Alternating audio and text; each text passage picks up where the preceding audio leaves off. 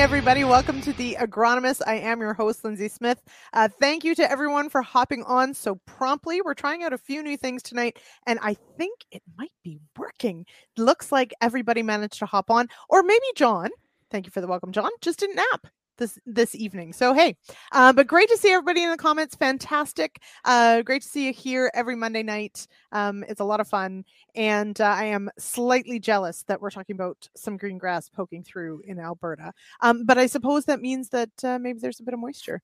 Uh, there is no green grass in my neck of the woods. It is frigidly cold today, uh, but it's going to warm up later. Okay, so this is the agronomist. I think most people are pretty excited for tonight's episode. I know I am.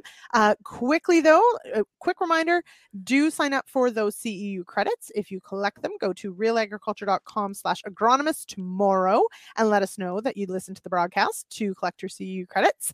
Um, and uh, quick shout out for next week, 8 p.m. Our first April episode. Yes, almost April. Um, we're going to talk wireworm next week um, from coast to coast. Okay, mostly not quite coast to coast. Sorry to Kevin. Um, we don't actually mean BC, but from, you know, Alberta to the East Coast. All right. Um, and we do, of course, have our show sponsor, uh, sponsors to thank for tonight's episode as well. So thank you to Adama Canada, to Real Ag Radio, to Mind Your Farm Business, uh, while other sources of innovation run dry, Adama is here to deliver, leveraging the world's largest library of actives to provide innovative crop protection solutions to your greatest challenges. We're all in on you. Talk to your Adama sales rep today or visit adama.com. All right. Without further ado, let's get to tonight's topic. This is going to be a popular one because, of course, it's super timely and everybody loves wheat. Yes all right, let's of bring course. in my guests. We've got Russ Barker and Peter Wheat Pete Johnson. Welcome here, gents. Thank you. We're happy to be here. Hi, Pete. It looks like I'm frozen. Oh no, there I moved. Yes, I moved. And and Scott, there is no mute button tonight, baby. There is no mute button. Not only is there no mute button, but Lyndsey admitted. Look what I did. What happened? This is amazing. I did that. I didn't actually. We have no idea what happened. He'll come back in just a moment. Um, or maybe this is how I get my this is how I get my revenge for last week and him chirping me in the comments. Uh, there you are. Okay, Pete. Unbelievable. It's even better. it's even better than a mute button. I can just like kick you off the show. It's amazing. oh gosh. Alrighty. Um, now before, yeah, right, yes, the SmackDown button. Before we get going, Pete, you are wearing red plaid, and it's not for Cabot cheese, though they also wear red plaid. Tell me about um your play that's coming up, your dinner theater, whatever it may yep. be. It's not dinner theater this time. It's that at the Thistle Theater, so that's the the uh, town hall in Embro, and I have such a fun role. It's called Red Plaid Shirt. Anybody that's in the Embro area, either this weekend or next weekend, you need to come and see the show. It's it's a comedy. It's about retirement, so it's right up my alley, and I love my character. It is, just, oh yeah, you got it. It is just a blast. Developing Fred. I'm Fred Baxter. I'm a mm-hmm. retired accountant. Okay, I oh. just retired and an accountant. So you can, I, I know nothing about numbers. I can see Russ just wanting to say, you know yeah, nothing you, about you, accounting, Johnson. you are totally out of type. Exactly. There you go. so so not typecast at all, but uh, community theater, Lyndsey, is my comic relief. And it's been really good. We're back in person. We don't have any restrictions on the number of people we can have. We are asking people to mask when they come into the theater. That's pretty standard across all the, the different uh, theaters right now. But beyond that, uh, just show up, watch the show, laugh, laugh. You will laugh out loud. I hope you will laugh out loud and laugh lots. All right.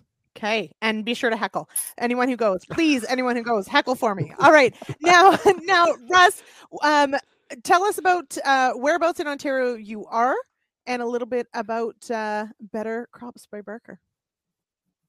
Well, I uh, I currently uh, live between halfway between St. Marys and Exeter, about a half hour north of London, Ontario, and uh, I'm a Pioneer sales rep that uh, sells seed, corn, soybeans, wheat, etc. with Pioneer Hybrid.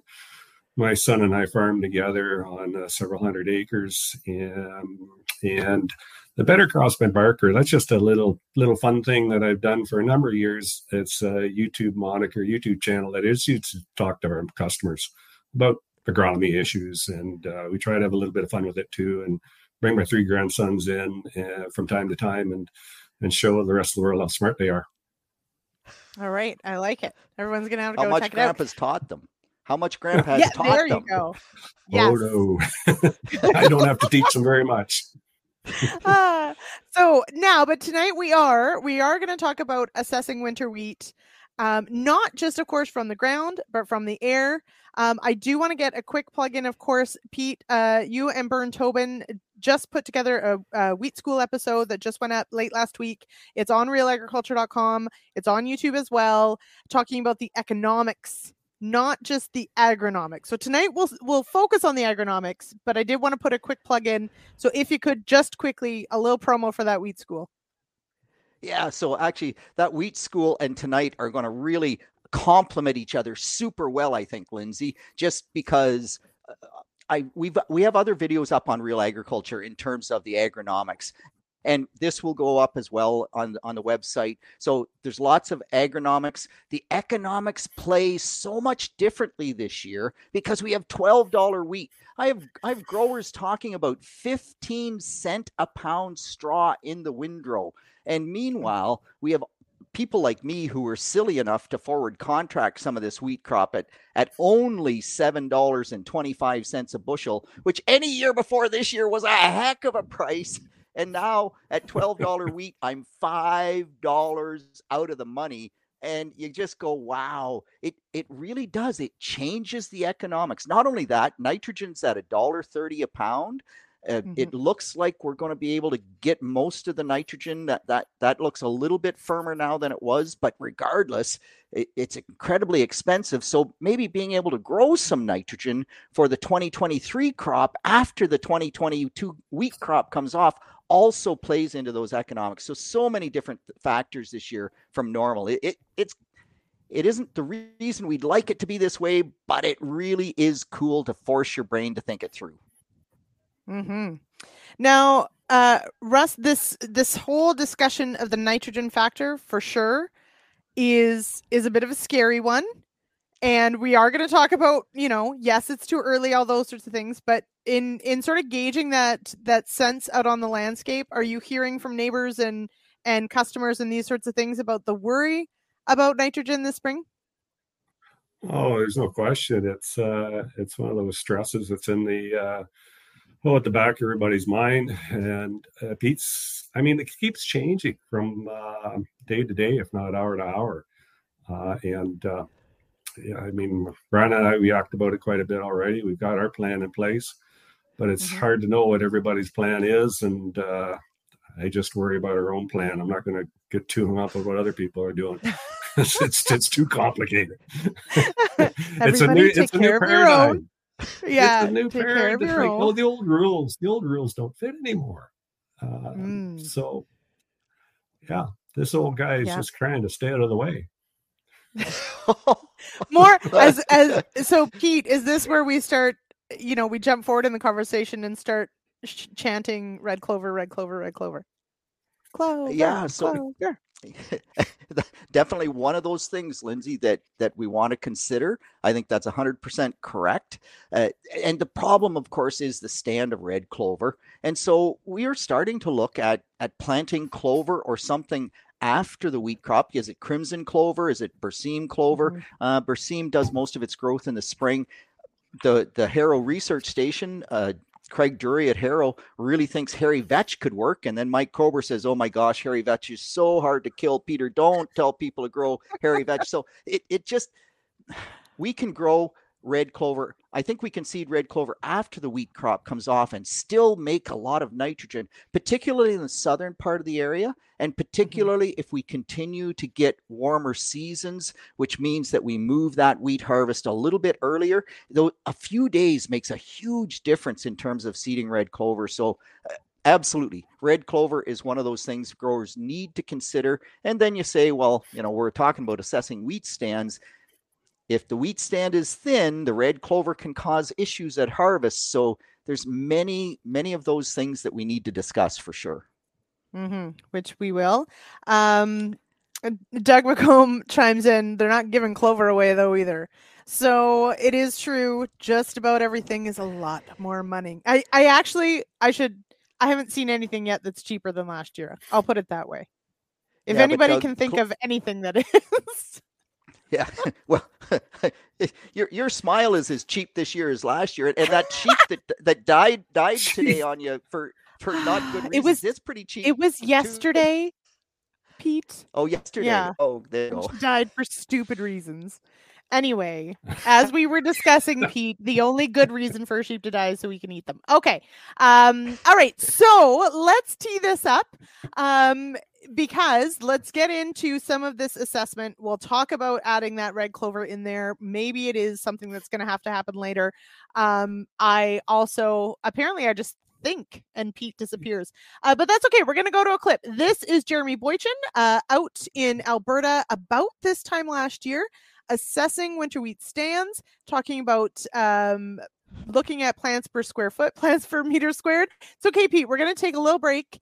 You can get your your internet to like chill out, do some yoga, and uh, we'll keep you around. All right, let's uh, producer Jay. Let's run the clip of Jeremy Boychyn.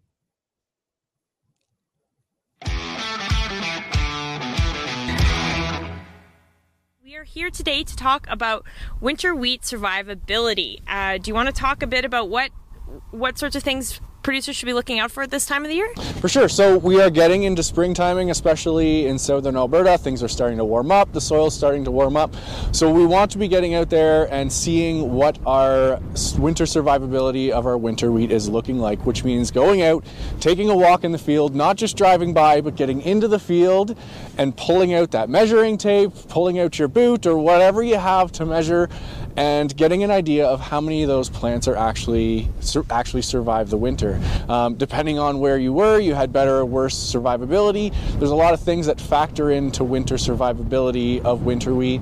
We're talking about variety selection, uh, how much residue and uh, how much straw is on that soil to protect those that, that winter wheat as it's coming through. So there's a lot of different factors. So it's important to get out to your own field and, and take a look. Okay, so let's talk about some of those factors. What are what are you looking for when you're pulling those uh, when you're digging? You're looking at those roots.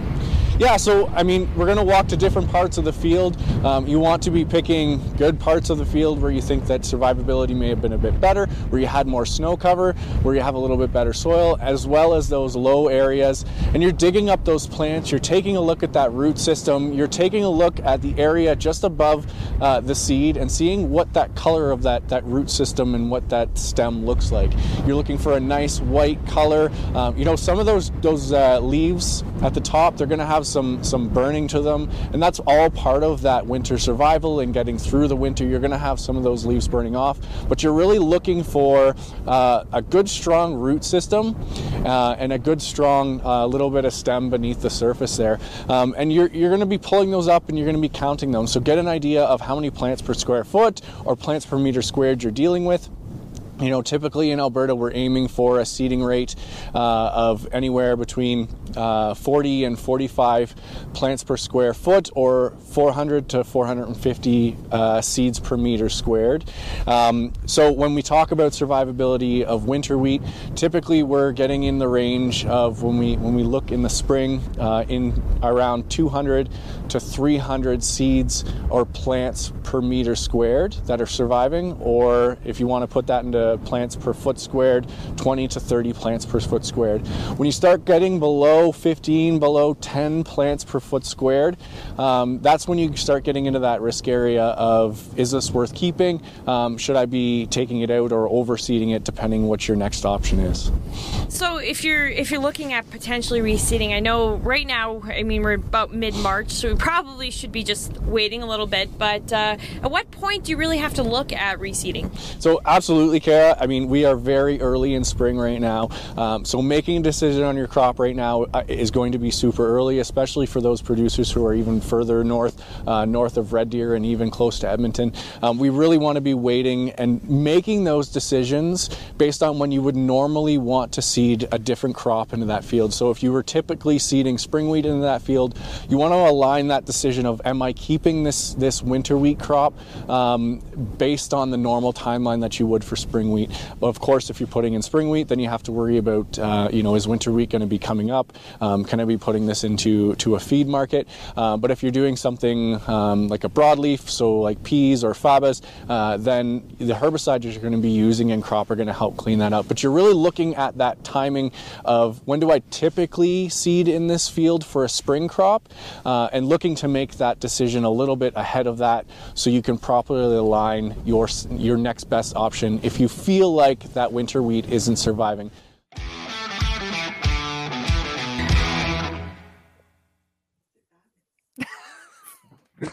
Pete, you told me there would be absolutely no costume changes, and you lied, lied through your teeth. You, What's your name again? yeah, exactly. This is what is it? Fred Baxter. This is Fred. Yes, Fred Yeah, Baxter. Come on, Fred. Fred just had to- Baxter.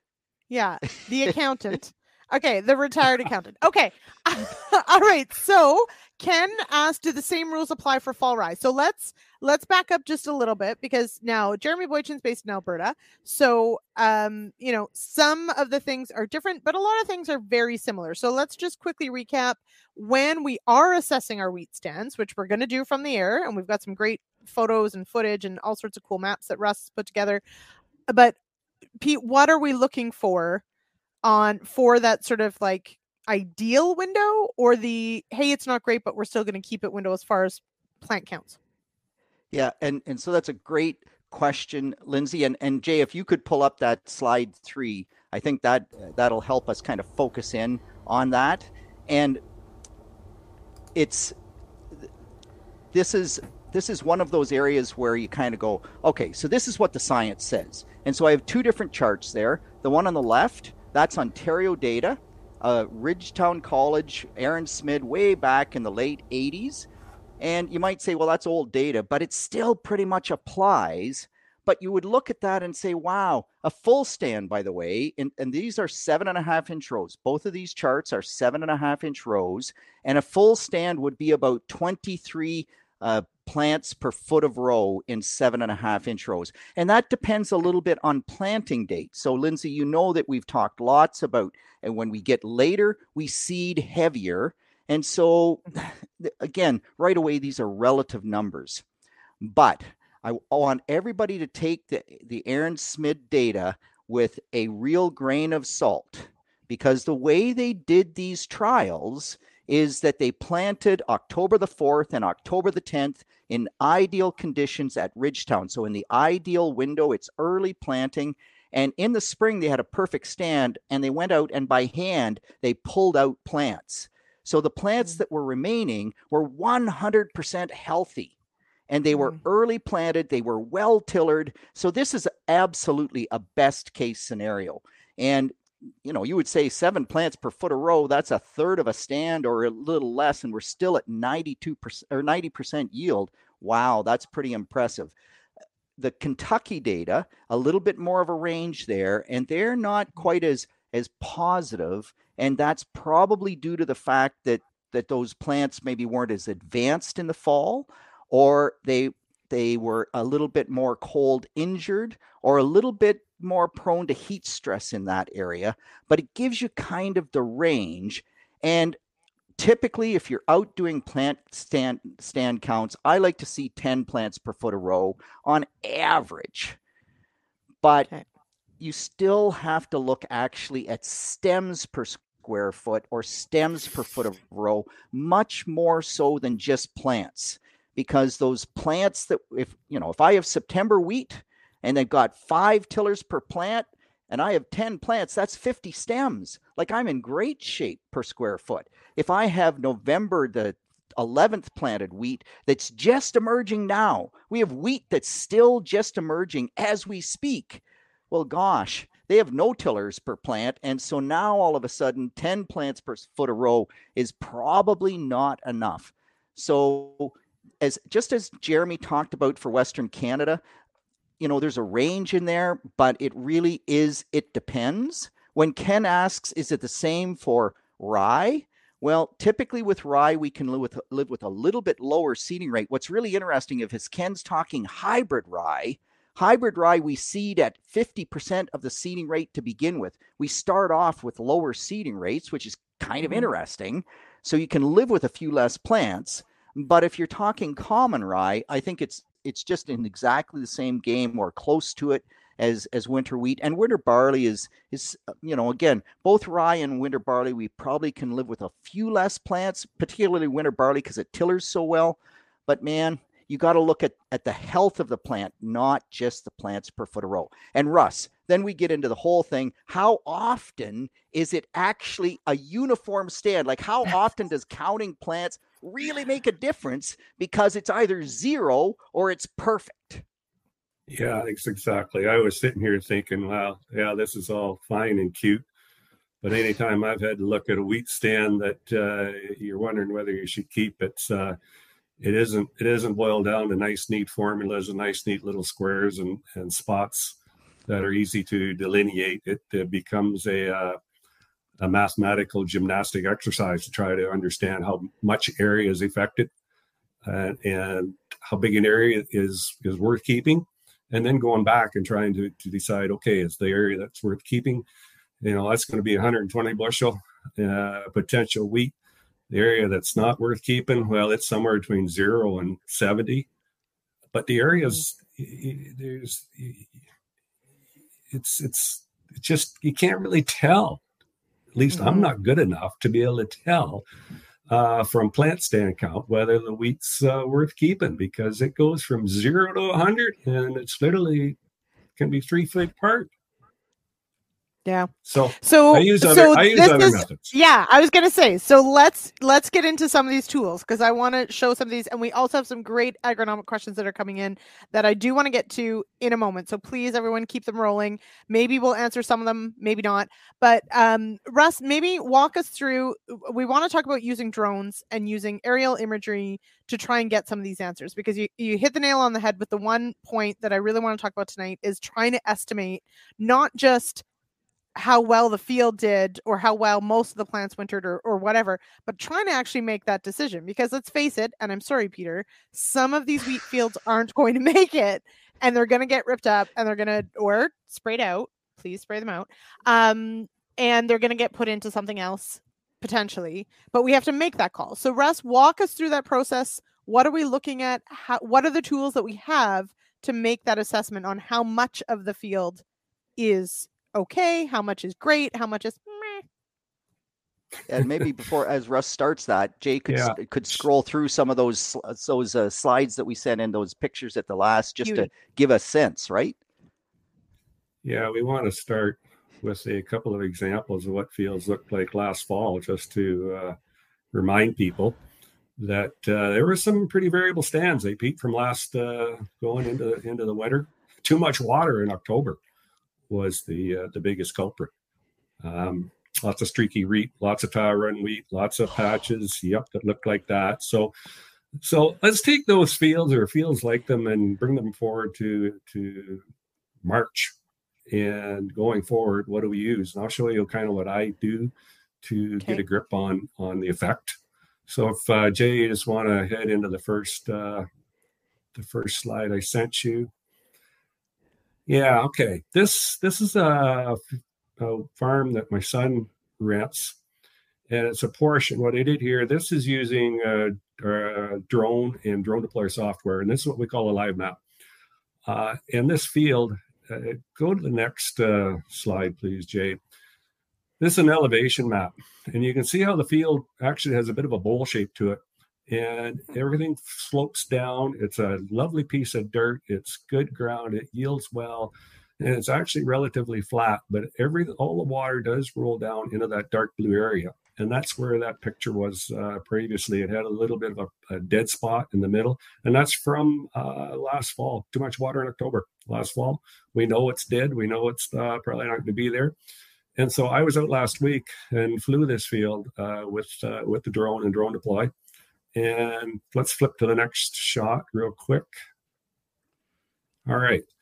On the left, this is kind of a little bit out of order here, but uh, what I've done here is I've got a comparison of DroneDeploy and of satellite using Sentinel Hub. Um, but let's talk about this DroneDeploy for a second. That's the image of the field there on the left.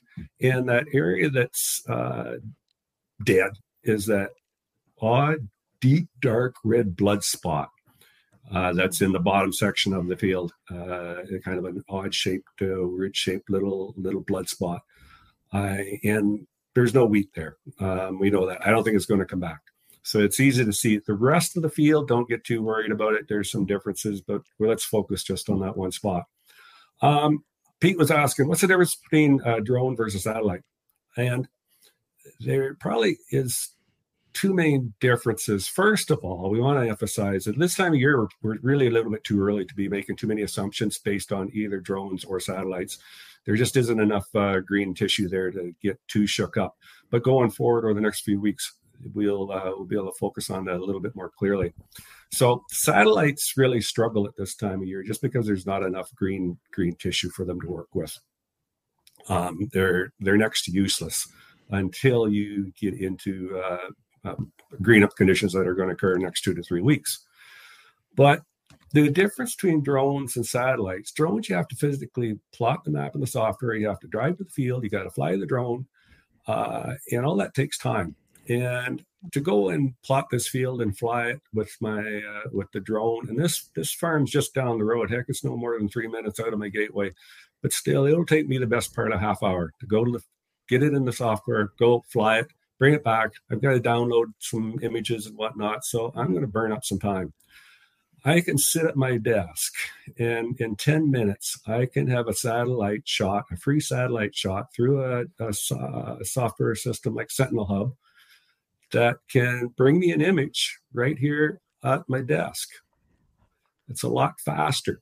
And for you guys, if you're in Western Canada and looking at this thing, it's pretty simple to run something like Sentinel, Sentinel Hub. If I can do it, anybody can do it. Uh, they're basically Google Earth images that you put into a KMZ or KML file, and you dump them into Sentinel Hub you pick dates for the uh, for the satellite to kind of a, a, week that maybe you want to search for images, and it'll plop you an image of the uh, of the field in question. And that on the right, that orange image is from Sentinel Hub that was taken last week, and you can see in that dark the coloration is different. The, the spectrum color is different, but that dark area on the satellite shot corresponds pretty well to the dark red area on the drone, both showing a similar similar condition. Okay, so let's uh let's move on. So there there's some differences. Yeah, Drones. So Russ, and, can I just and, jump? Russ, can yeah. I jump in for one second? Yeah. Sorry, if you just back up, Jay, I just wanted to say because I think it's really important. So John Sulik at University of Guelph is kind of helping with this, right, Russ? And that's right. And he's actually right. he's he's going to put up or or develop some videos that will help you walk you through this process. And we have one that he did for Russ. And I think, Lyndsey, we could probably put it in the post tomorrow or a link to sure. that in the post yep. tomorrow because I think I think that in terms of using that that technology, right, Russ?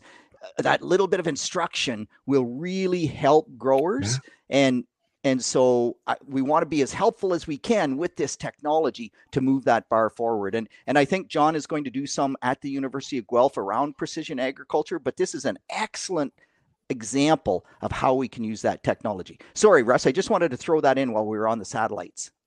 Yeah, no, that's uh, that's exactly right. It really, it also depends on what you're trying to find out, what you're trying to learn. Um, I mean, I, I still don't think you can beat drones for precise detail type of measurements. Right. If you get looking at traffic mm-hmm. patterns or misses in small areas in the field, it's it's it's hard to beat a drone. But um, drones are time consuming. Um, and mm-hmm. and they break down and you crash them. You do all sorts of foolish things from time to time, and we won't get. That's why you that, let the grandkids fly them. Me, they won't. The grandkids won't won't crash them. The yeah. grandkids are better at you than it at it, Russ. They're just better so yeah so anyway we got this red let's move on real quick we'll show you what else we do with this type of information okay i zeroed in went a little bit closer to that uh, red blob Uh, and um, uh, let's just flip to the next one. I think that's probably the best thing to do. And what I can do is draw a polygon because these these dead areas are never nice, neat squares. They're always odd shapes. And so in in DroneDeploy software, I can go in and actually draw a polygon, and it'll it'll tell me exactly how big those areas those areas are. In this case, it's not very big. We knew that. It's not rocket science. It was not quite two acres. But if you had a number of these dead spots scattered around, uh, you know, 50 acres and a bigger accumulation, it's not hard to soon come to a cal- to come to a calculation of how many acres are actually physically dead.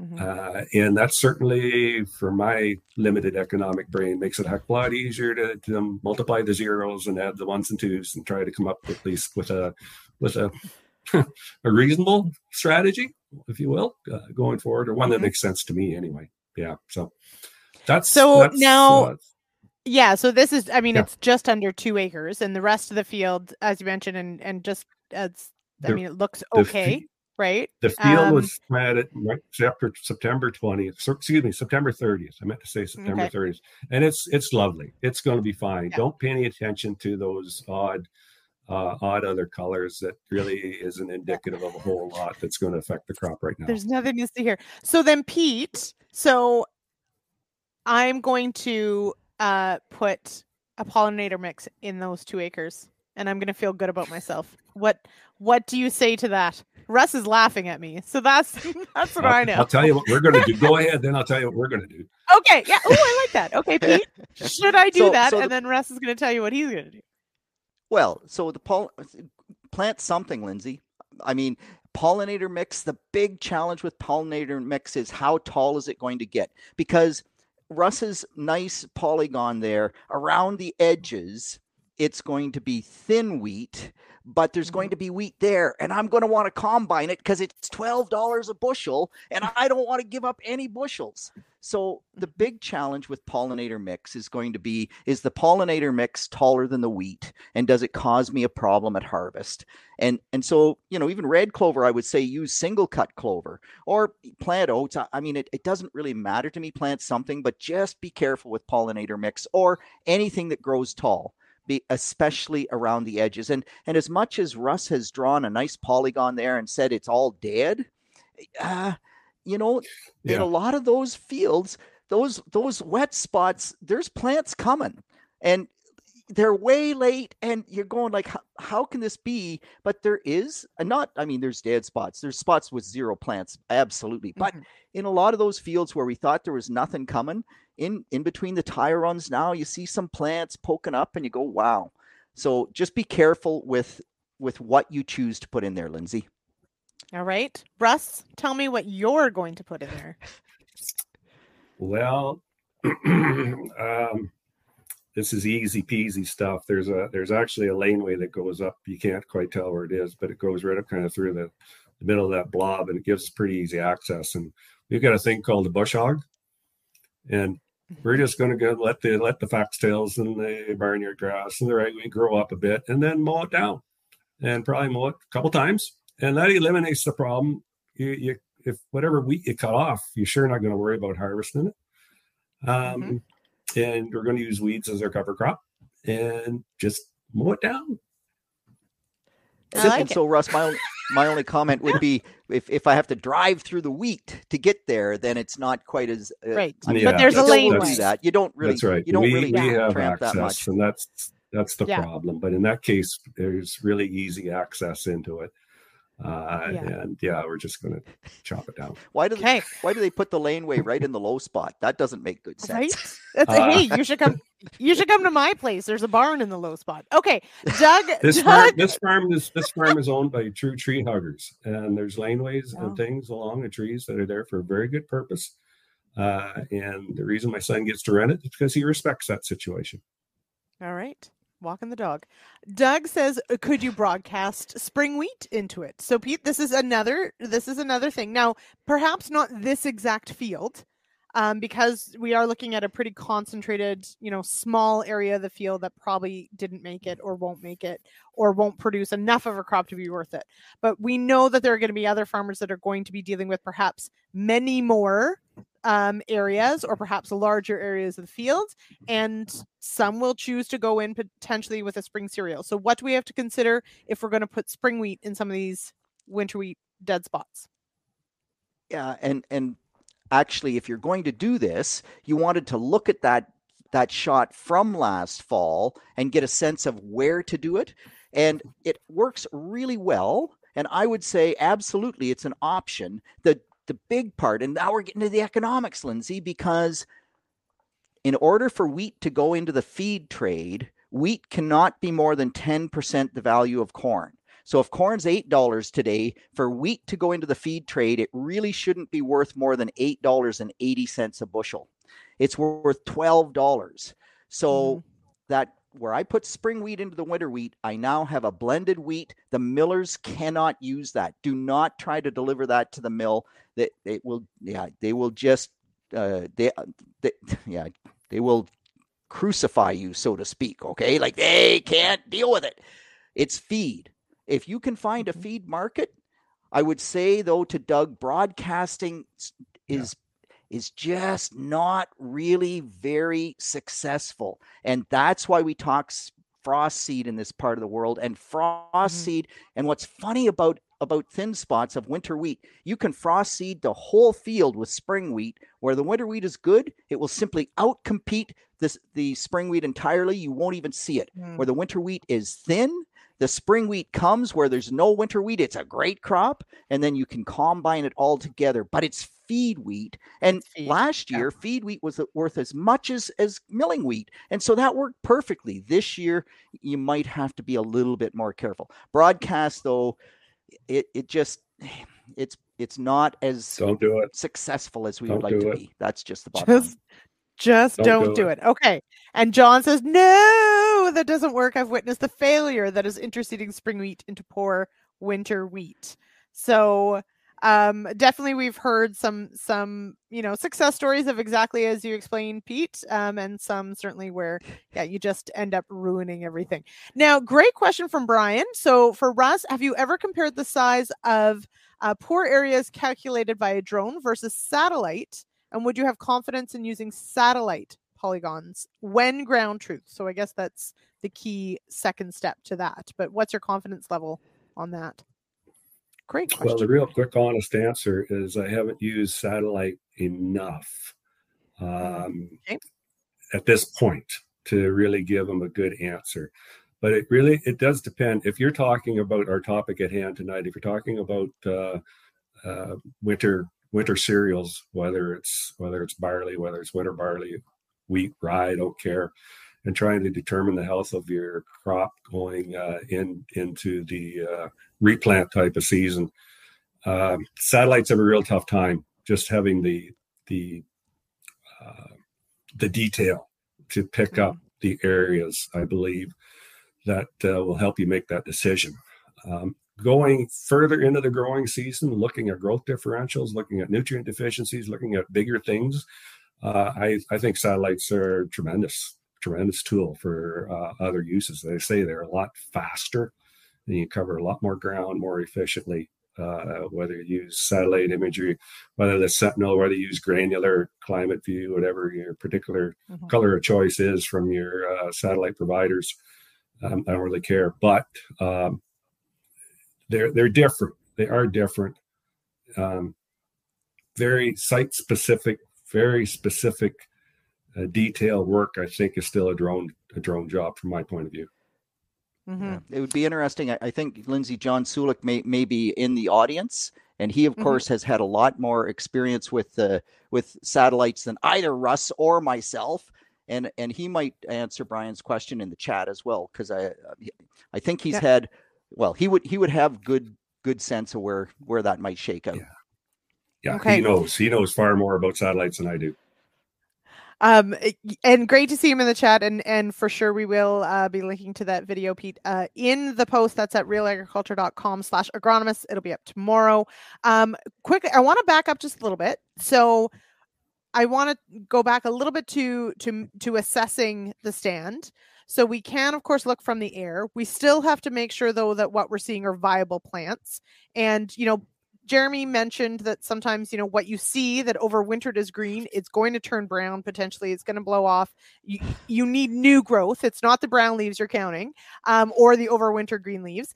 But Jason Vote wants to know is it a waste of time to dig up plants and bring them in?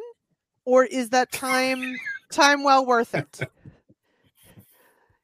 Yeah, so I think in Jason's case out in Western Canada, where you you would like to know a little bit earlier, and your your window between green um, winter th- uh, thaw and the time you need to plant that spring wheat is way tighter than it here is, is here in Ontario. So it's it's the end of March.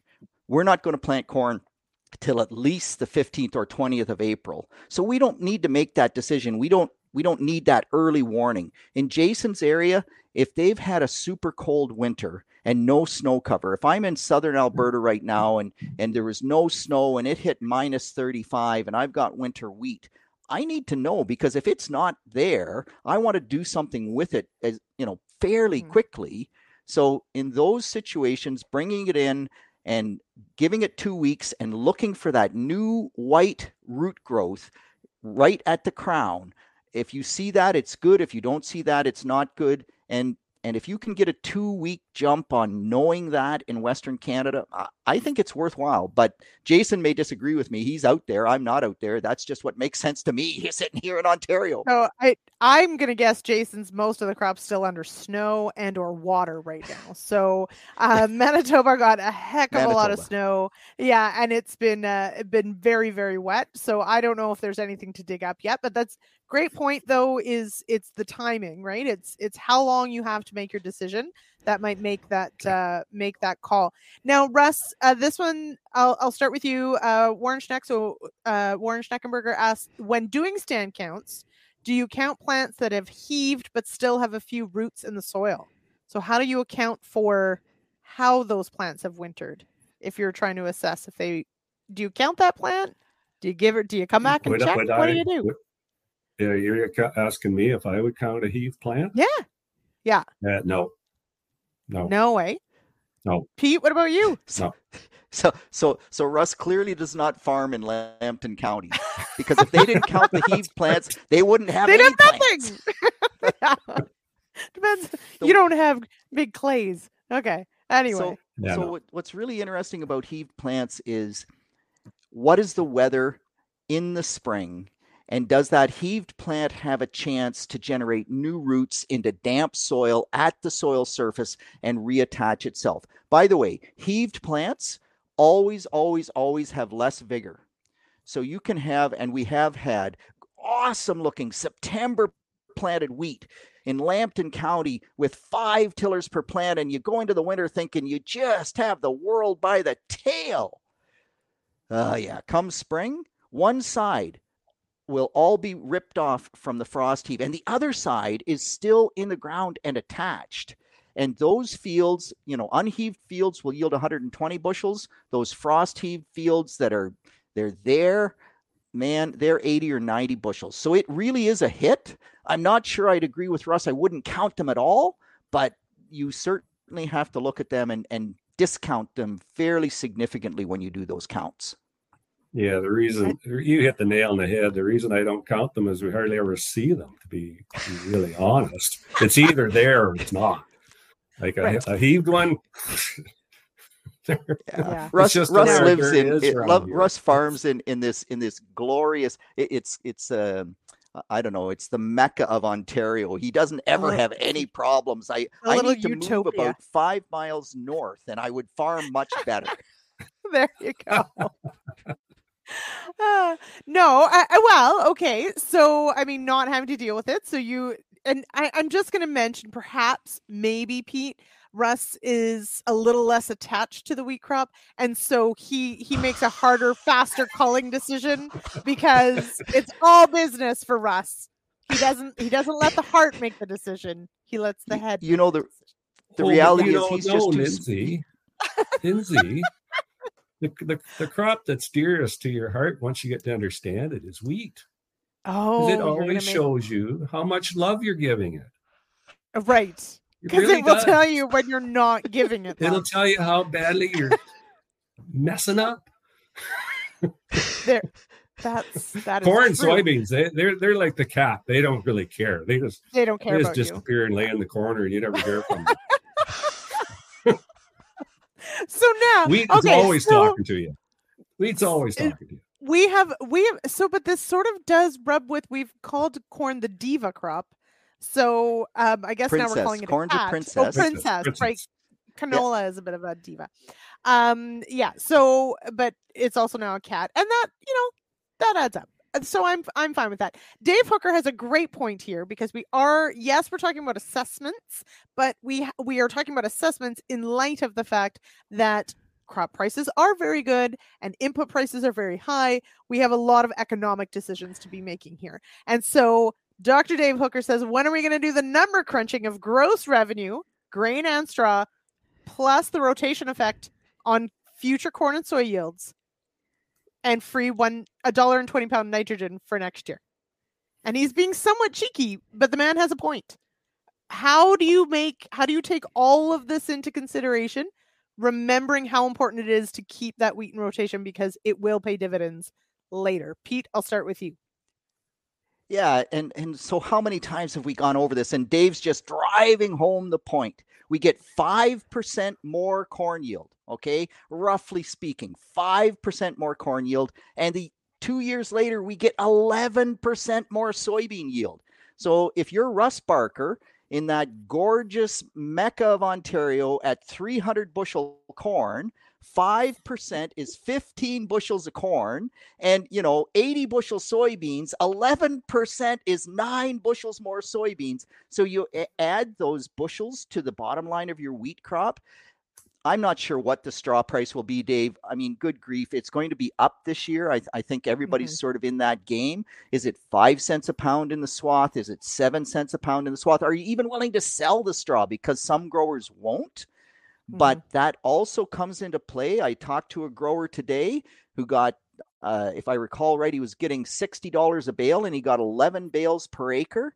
So that's six hundred and sixty dollars an acre in straw. It's no wonder that the that the land rent prices are going through the roof. But when you're Dave, when you're assessing those stands, all of that comes into play, absolutely. But you know, if you look in those killed out spots and you have too many of those killed out spots, zero plants is zero yield, even with straw. And yes, we can get 75 pounds of nitrogen if we get that good red clover crop. And at a dollar twenty or a dollar thirty a pound, that's maybe another hundred dollars in nitrogen. You factor all that in, but you still need plants there in order to, to make this year's crop. So uh, we have to factor in the economics, but we also have to assess the stand. And drones are fun, but time consuming. Russ, go ahead. Those are my take home um, messages. Yeah, uh, we love we love wheat. Okay, that's the first thing. The last thing we really want to do is take out a stand of wheat. Um, and the reason that we love wheat are some of the reasons that Pete alluded to. And in our local area here, we've got a lot of large livestock farms, uh, a lot of dairies, and so there's always demand for straw. Uh, and the other thing that I, we really enjoy working with our, our local dairy neighbors is the fact that they'll take our straw, but then we get a bunch of manure back. Mm. And you put wheat rotation and manure, liquid manure, with the opportunity then to sow uh, and establish a really strong cover crop. It won't be be things like clovers, but we'll go in with cheap cereals like oats and to have a, uh, a vigorous fall cover crop that then can be cut off and returned back for silage, or you kill it and you work it down. Um, you add up, you add up the grain, the straw, even if you lose a quarter of it with winter kill, in my books, you'll um, you, you still keep the wheat. At least we do around here. We'll still keep it because we're it's it's too much value to our rotation. There's too much good things you can do to uh, you got to fix some drainage. You got to do this and that on a farm. Uh, in August and September is prime time to look after some of those things, and uh, you get the manure back, you get the cover crop in. I don't know how you can do it any better. So we we really don't like to take out wheat unless we really have got and and I can only think of one one instance that we've actually killed wheat. and planted Oh. and planted uh, soybeans. And Forget so corn. We're not going to plant corn into it. We'll plant soybeans. Okay. so what what was it totally dead or what it was that bad? What happened? The- No, it it was before I had drone capability, and- and it was probably uh, two thirds, two thirds okay, one third gone, and that okay, but it that was too much.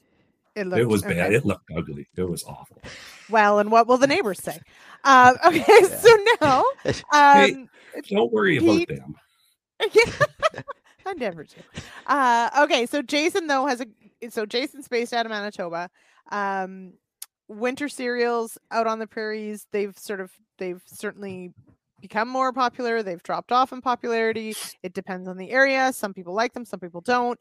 Uh, and so so Jason wants to know: Can either Peter or Russ comment on whether they know if there's any advancements coming in winter wheat genetics to overwinter better? So we certainly know um, in some areas of Ontario we struggle to get winter wheat to really thrive after after our winters, and the prairies, of course, have their own challenges, but but struggle with the same. So, Pete, give us the good news. Tell us there's amazing new genetics on the way that are going to fix all of our There is a- overwintering problems. There's amazing new genetics on the way. When we're going to get them is the question. So it's it's it, one of the issues, Jason, and and you know everybody listening. It like if you ask Russ how much Pioneer spends on corn genetics, breeding corn genetics, how much they spend on breeding soybean genetics, and then ask them how much they spend on wheat genetics, and there there just isn't the same impetus put into wheat genetics because it's not a hybrid seed people keep their own seed. There isn't a return to the breeding effort. And is there exciting new stuff? Absolutely. I mean, Rob Graf out of Lethbridge is working hard on it. But then you, you look at Syngenta and they pulled out of, of breeding wheat. They were in breeding wheat. They pulled out of breeding wheat because there didn't look like there was a profitable operation there. And if you want better advancement, we need more dollars to go into breeding. And I mean, double haploidy. I listened today at the Great Lakes Wheat Workers. We had a couple of great presentations on speeding up that wheat breeding effort. And everybody's paying attention to that. And we can th- maybe cut three to five years off variety development. So, are there exciting new advancements? Absolutely. And if the climate keeps warming, Jason, and you don't get the minus 40s, you only get minus 30, then that allows us to eh, move forward faster.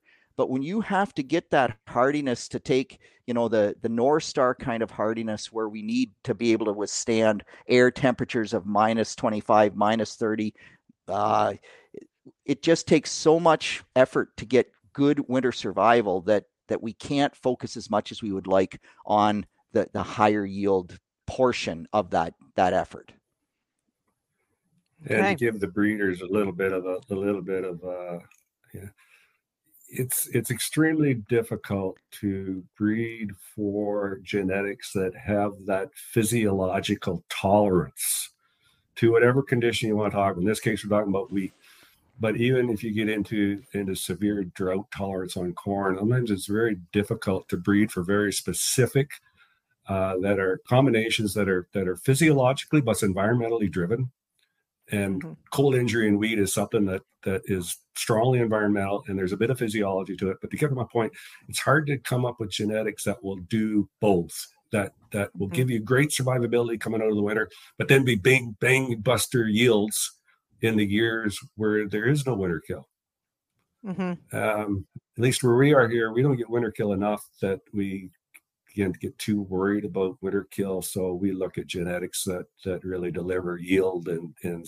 and standability and disease tolerance uh, grain quality factors and all these other things. But um, yeah pete hit the nail the head. The the the return to breeding community with wheat is is pretty small in comparison to the uh, the big three canola corn beans and and John makes a comment about you know wheat being grown all over the world, and it's true.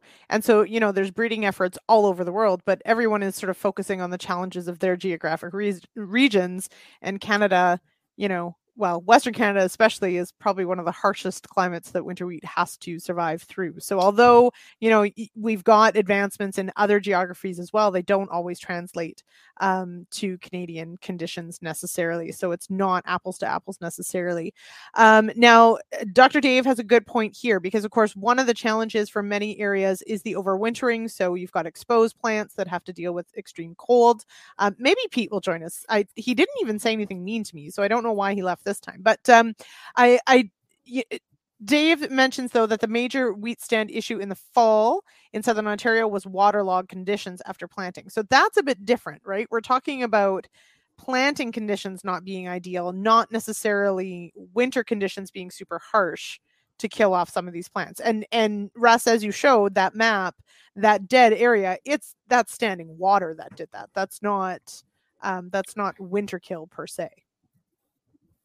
Yeah, but Dave brings an excellent point, and uh, it's it's something that we're going to be following through here. We just haven't got far enough into this year uh, to be able to assess it real well.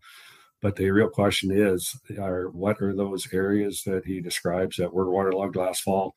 Um, how are they going to look once we uh, get green up? What are they going to look like in the first of May? Um, mm-hmm. And it's just too early to to know that. It's those logged areas are going to have somewhat of an effect. They have to. However, every crop goes through its yield its yield determining stage that tends to outweigh everything else. And with wheat, it's uh, it's the weather in the last part, the last week in in May through the first week in July. That six week period determines our wheat yields. We get rain, mm-hmm. sunshine, lots of sunshine, a little bit of moisture, not too much moisture, and then we'll have big wheat yields. Um, and it usually boils down to what we get at the time of year where it makes yield. The rest of the year doesn't really matter near as much. Mm-hmm. So, Pete, we're just uh, thanks for joining us. Um, I'm a little disappointed you're wearing the same hat. Yeah. Um, so everyone makes fun of me for my crappy connection. At least mine, for the most part, lets me stay. I just get frozen and pixelated. Uh, but so we're talking about, of course, one of the biggest challenges for the Southern Ontario crop is was the waterlog conditions in the fall.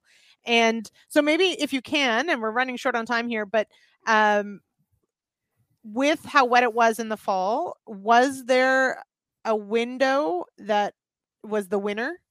Was it early? Was it late? Because sometimes if conditions were crappy in September, that's not the winning week. So was there a window last fall that that looks the most promising? So I'll I'll still take the early wheat hands down. And yeah, it suffered a bit. And I mean, if uh, Jay wants to pull up the uh, that slide of, of Russ's of my farm, or even the the picture further in of my farm, but the those early plants that were over good uh, drainage areas. Um, yeah, Jay, just I think it was. Uh, yep, that's my farm. So just if you advance one more, and you can just see what my wheat looked like. Oh, that's mine. Yeah, so, sorry. Yeah, Anyway, uh, I think we want at least one of Johnson's farm so that everybody yeah. can pick on him. well, that that was. yeah, that yeah. was his, but. Oh wait! Hey, I'm. Yeah, we're getting close. We're getting close. Yeah, we're getting he there. Tile, we're almost there, John. He had tile run week. He had tile run week, yeah. didn't you, Pete? Yeah, I think. Yeah, absolutely. Also, so, yeah, back up John, to about slide slide two. I think it is, Jay. Um, John, I'm starting to no, think that you're perhaps Sorry. getting paid by Starlink. He's always got yeah. ah. Here we go. Farmer. Yeah. Johnson. So I actually I use this in go. in uh, Dave Hooker's uh, drainage class, and and it's really amazing to me. But look at that tile run wheat, and this is planted on September the twentieth, and you know. I'll take that wheat over November wheat even though the fact that it, it looks less than ideal. Now, there is on some of the really heavy soils, and by the way, tile run wheat, you get 14 inches of rain in, in October, and your tiled your tile coefficient is a half an inch. That means you move, remove a half an inch per day. And so, guess what? Half an inch per day, that means 14 inches takes 28 days to get rid of that water. And so, you can't get rid of it fast enough and we get this mm-hmm. tile run wheat. There's some other stuff going on in this particular wheat field, but right now, Russ, you flew this field. We saw those pictures. Yeah. Uh, I think that wheat field still has amazing yield potential, and I'll take it over November it's, wheat any day of the week. It's it's going to be fine. You remember last fall, the big question was, what about all this yellow, orange looking wheat? I've never seen it like this before. And the wheat's going to die. It's getting worse. And and I know you were saying, and I used, I would, anytime anybody phoned me, I'd say, just stop looking at it. It'll be fine. Don't worry about it. Come back in the spring. And you go back to those same fields right now, and they, for the most part, are a much more uniform green as they're starting to come out. But it's, it's just a little early to make too many statements. But I suspect that uh, all those odd colors from last fall, we won't be able to, uh, once, once the plants kick into gear and start putting out new leaves, we're not going to be able to tell them where they were before yeah. versus what they see mm-hmm. now. So I'm not Jay, I'm not worried about slide it. one there. Go, go to slide one, Jay, because I just want to throw that up and and just kind of I want to poke a little fun at Dr. Dave as well, because here's Dr. Dave's wheat. And and again, it's tile run wheat. And Dr. Dave actually had more rain than I did, but all that wheat is still there. And so I mm-hmm. think that wheat still has really good potential. The question becomes how do I manage it? In my field, I think the good wheat outweighs the poor wheat. So I'm probably going to manage it like a good wheat field. In Dr. Dave's case, if that's my wheat field, the poor wheat outweighs the good wheat. So now I'm going to manage it like a poor wheat field. And if I manage it like a poor wheat field, all those good strips are probably going to lodge flatter than, you know, pea on a plate. And it's going to be a brute to combine. But those are the decisions I think you have to make in these early fields, and and I'm I'm happy to make those decisions as long as the stand is there. Mm-hmm. Um, who has better GPS, Farmer Pete? Sorry, or Farmer so, Johnson or John, John, no, no, that you're you're looking at my plots. You're looking at my plots. So we nudge those mm, those plots. rabbit runs are so we can find them with the combine and mm, combine 20 foot wide uh, swaths with my 21 and a half foot wide header. So it's uh, you, you can laugh at oh, me, John, but there's there's always a reason. There are no mistakes in agriculture, only test plots. Only test plots. And your whole farm is test plots. So there we go. I like it. Um, and I, I am looking uh, for I am looking forward to where this goes. Um, Dr. Dave says this is his neighbors. Wink wink nudge nudge. Um, he didn't put the wink wink nudge nudge. I am I added that because maybe it is maybe it isn't you'll never know uh but good fun and i do i'm looking forward to uh seeing how this all does play out for this season um we did have uh one of our uh tried and true uh, commenters. Uh, Warren Schneckenberger sent in some photos as well. I don't know if we have those to share, but um, for Eastern Ontario, I don't even need to put that caveat on there, but it looks good. It, it, it, like it looks really good. I think. I wish my I mean, wheat looked that good. Oh my yeah, gosh, please, that's gorgeous. Please don't make fun Holy. of our snow that we still have. But look, that's pretty good. Yeah. Nice field, that's Warren. really good. Yeah. Two yeah. Nicely tilled. Yeah. yeah. Yeehaw. So this is just so you guys know, this is Eastern Ontario. It's past Belleville. You have to keep going. It's further. is there agriculture? Does something yes. exist past? I'm past showing Toronto? you. There's this this field. Nothing exists past, past Toronto, Lyndsey. No, of course not. I know. I live in the woods, apparently. Um, all right. Okay, we are over time, which I'm not surprised at all. I think we we probably need like a agronomist after dark for afterwards. Um, but we will I we will check in on how this all goes, of course, as the growing season goes on. The you know, we've got a couple weeks ahead of us that should give us, we hope, uh, lots of green uh, plants coming up and some good hope for the season ahead. So we'll we'll be having more conversations, I'm sure, about how to manage this crop uh, once we know what kind of growing season we have in front of us. But uh, Russ, thank you so much uh, for putting up with myself and Pete tonight. Oh, thank you. Yeah. if that's yes. if that's the toughest thing I've got to do today or tomorrow, uh, life is okay. You're doing okay. All right. Um, all right. And Pete, thank you so much, of course, for joining us. And everybody head on over uh, to realagriculture.com and uh, look up that latest wheat school as well uh, that Pete did with Bern Tobin. It's also a great one. So, Pete, thank you. And only one costume change. Yeah. Well, you didn't you didn't go to a second clip, so I didn't have a chance. it's sort of my jam. I got to tell you. Okay. Uh, thanks, everyone. Thank you to everyone in the comments. Uh, great to see you all there. Fantastic questions. Great discussion. I appreciate it. As always, tune in next week. We're going to talk wireworm in Western Canada, in Ontario, out east um, everywhere because it's a pest we love to hate. All right. And uh, head on over to realagriculture.com slash agronomist to collect your CEU credits. Big thank you to our show sponsor, Adama Canada and uh, Radio and Mind Farm Business. And we shall see you next week. Cheers, everybody.